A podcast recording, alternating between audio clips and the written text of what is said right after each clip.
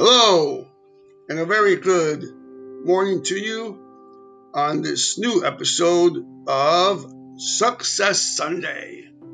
And today I will talk about the following topic, which is rather heavy, but I will look to turn it around so it ends on a more positive note. And it is the word regret. Yes, regret. R E G R E T. And in my understanding, regret is something, a sensation, a feeling that you have that encapsulates your mind. And it is definitely a heavy, daunting one when you reflect back on things, items, activities, etc., that you felt you probably should have done in the past and which may have led to a different present or future. So let's think of, talk about it.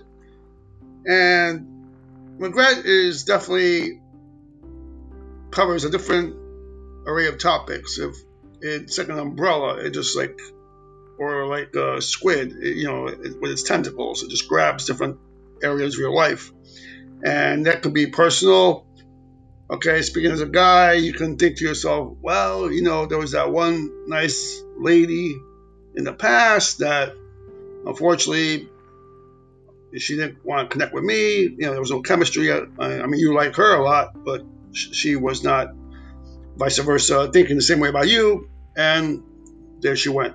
So uh, let's think about career. Perhaps you had a pretty decent job uh, some years ago but there was friction in the office, misunderstandings, and you were like, I had enough of this, I'm out of here, and you just bolted and quit.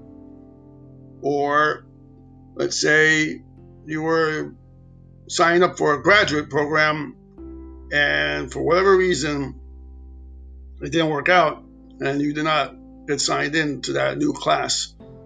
And you think to yourself, well, wow, if I had that degree now, so it covers different areas. But I say to you that regret is unhealthy because it is not positive. Sure, yes, I understand one can look back and see the errors of his ways and note them down and say, okay, I didn't do this, I could have done that.